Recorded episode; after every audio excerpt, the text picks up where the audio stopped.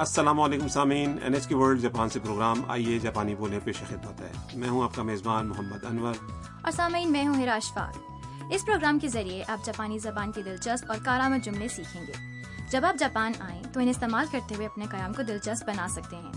programme میں آپ Japan کی ثقافت اور سیاحتی مقامات کے بارے میں بھی جانیں گے آج کا تیسرا سبق اپنے بارے میں بتانے سے متعلق ہے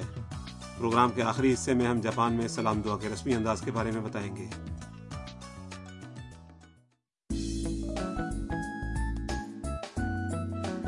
گزشتہ سبق کے مکالمے میں ویتنام کی طالبہ تام ہاروسا ہاؤس پہنچی تھی جہاں جاپان میں اس کا قیام ہوگا اس کی ملاقات ملکہ مکان ہاروساں سے ہوئی اور تام کو یہ جان کر حیرت ہوئی کہ وہ ایک روبوٹ ہے آج کے پروگرام میں تام کے اعزاز میں استقبالیہ پارٹی دی جا رہی ہے میز طرح طرح کے کھانوں سے سجی ہوئی ہے جو وہیں کے ایک رہائشی کائتو نے بنائے ہیں کائتو کھانے بنانے کا شوقین ہے تو آئیے سبق نمبر تین کا مکالمہ سنتے ہیں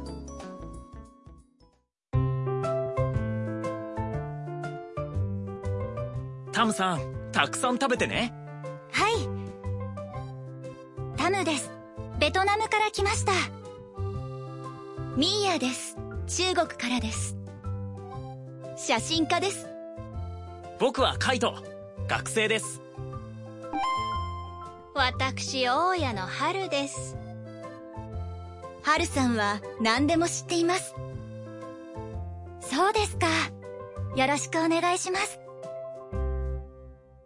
اب ہم اس مکالمے کی وضاحت کرتے ہیں کائتو تام سے کھانا شروع کرنے کا کہتا ہے タムさんたくさん食べてね بلا تکلف کھائیے تامسان تام جواب دیتی ہے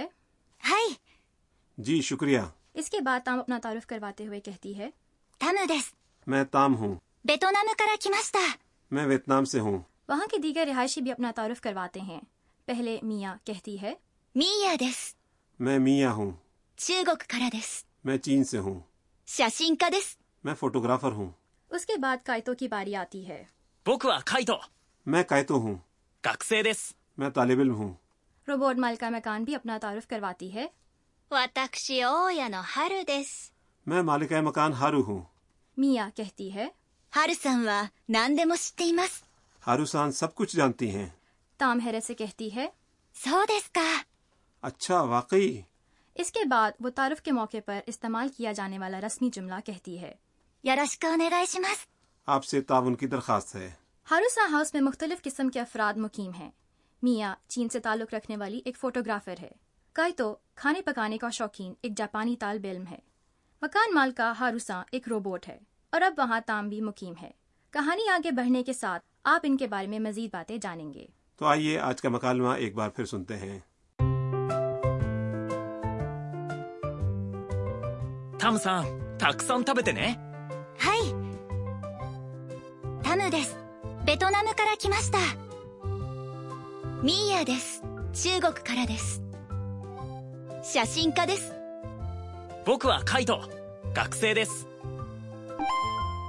私大家の春です。春さんは何でも知っています。そうですか。よろしくお願いします。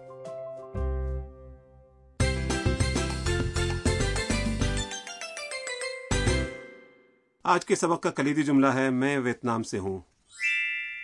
ベトナムから来ました。 اگر آپ اسے یاد کر لیں تو آپ بتا سکتے ہیں کہ آپ کا تعلق کہاں سے ہے یہ بہت کارآمد جملہ ہے کیونکہ جاپان میں آپ کے وطن کے بارے میں اکثر سوال کیا جا سکتا ہے اب آج کا نقطہ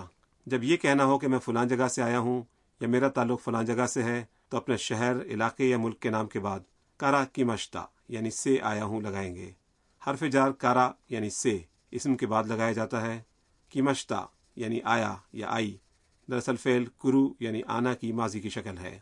کارا کی مشتہ کو اسی طرح یاد کر لیں اور اپنے علاقے یا ملک کے نام کے ساتھ استعمال کریں تام کا تعلق چونکہ ویتنام سے ہے اس لیے اس نے کہا بیتنام کرا کی مشتہ لیکن میاں نے تو اپنے بارے میں کچھ مختلف انداز سے بتایا جی ہیرا آپ نے بالکل درست نوٹ کیا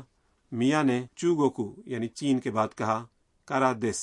اس نے چوگوکو کرا کی مشتا یعنی میں چین سے آئی ہوں کی بجائے یوں کہا چوگوکو کرا دس یعنی میں چین سے ہوں اس طرح کے جملے میں کرا کی مشتا کی بجائے کرا دس کہنا بھی ٹھیک ہے اور اب وقت ہوا ہے مشق کا سامعین سنیے اور دہرائیے ベトナムから来ました中国からです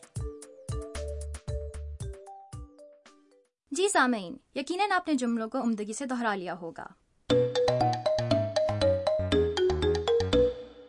اور اب اپنا تعلق بتانے والا ایک مکالمہ سنیے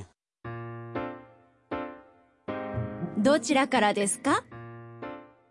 アメリカから来ました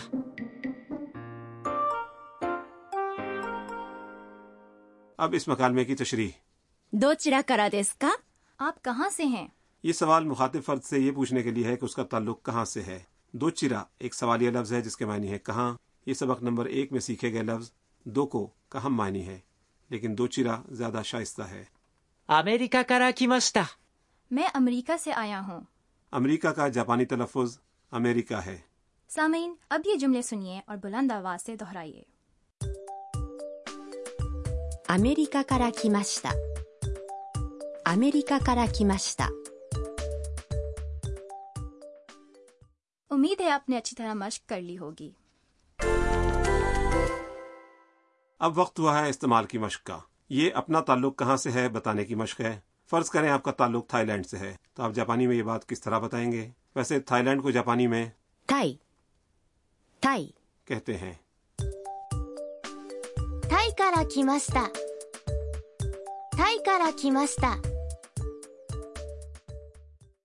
چونکہ میرا تعلق پاکستان سے ہے اس لیے میں کہوں گی پاکستان کا راکھی مشتہ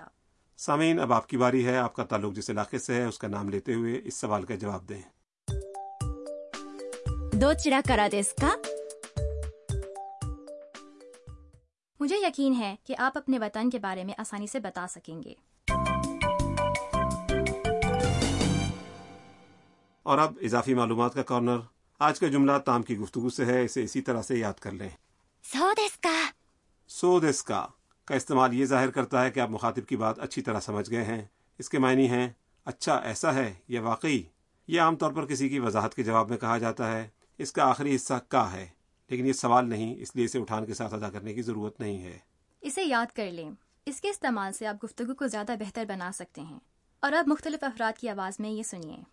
そうですか。そうですか。そうですか。 سامعین اب آپ کی اسے دہرانے کی باری ہے そうですか امید ہے آپ نے اس کی درست ادائیگی کی ہوگی اور اب آج کا مکالمہ ایک بار پھر سنیے چاروں افراد کے تعارف کے انداز پر خصوصی دھیان دیں タムさんたくさん食べてねはいタムですベトナムから来ましたミーヤです中国からです写真家です僕はカイト学生です私大家の春です春さんは何でも知っていますそうですかよろしくお願いします春さんの知恵袋 اب ہاروسان کی زمبیل کا کارنر اس میں جاپان کی ثقافت اور آداب سے متعلق کچھ نکات پیش کیے جائیں گے آج کا موضوع ہے جاپان میں لوگوں سے ملاقات کے وقت کے آداب جاپان میں ایک دوسرے سے سلام دعا کرتے ہوئے جھکنا آداب میں شامل ہے جاپانی لوگ اپنا تعارف کرواتے وقت بھی جھکتے ہیں کیا جھکنے کا انداز ہمیشہ ایک جیسا ہوتا ہے جی نہیں کتنا جھکا جائے اس کا انحصار دونوں افراد کے باہمی تعلق پر ہے اگر سامنے والا شخص عمر یا رتبے وغیرہ میں آپ سے بڑا ہے تو آپ کو زیادہ جھکنا ہوگا لیکن کم عمر شخص یا ماتحت سے ملتے وقت گردن کو ہلکا سا خم دینا بھی کافی ہوگا جاپان میں ہاتھ ملانے یا گلے ملنے کا رواج بالکل نہیں ہے کاروباری ملاقاتوں میں بعض لوگ ہاتھ ملاتے ہیں لیکن یہ عام نہیں مانقہ یا گلے لگانا تو شاز و نادر ہی ہوتا ہے پہلی ملاقات کے وقت مانقہ عام- سامنے والے کو حیران کر دے گا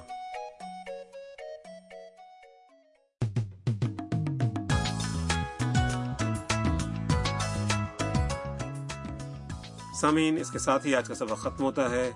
سبق کا مکالمہ N H K world Japan کی ویب سائٹ پر اینیمیشن کی صورت میں دستیاب ہے ویب سائٹ ہے N H K dot O R dot J P slash lesson slash U R اگلے سبق میں تام میاں کا کمرہ دیکھنے جاتی ہے وہ دونوں کیا گفتگو کرتی ہیں یہ جاننے کے لیے اگلا سبق سنیں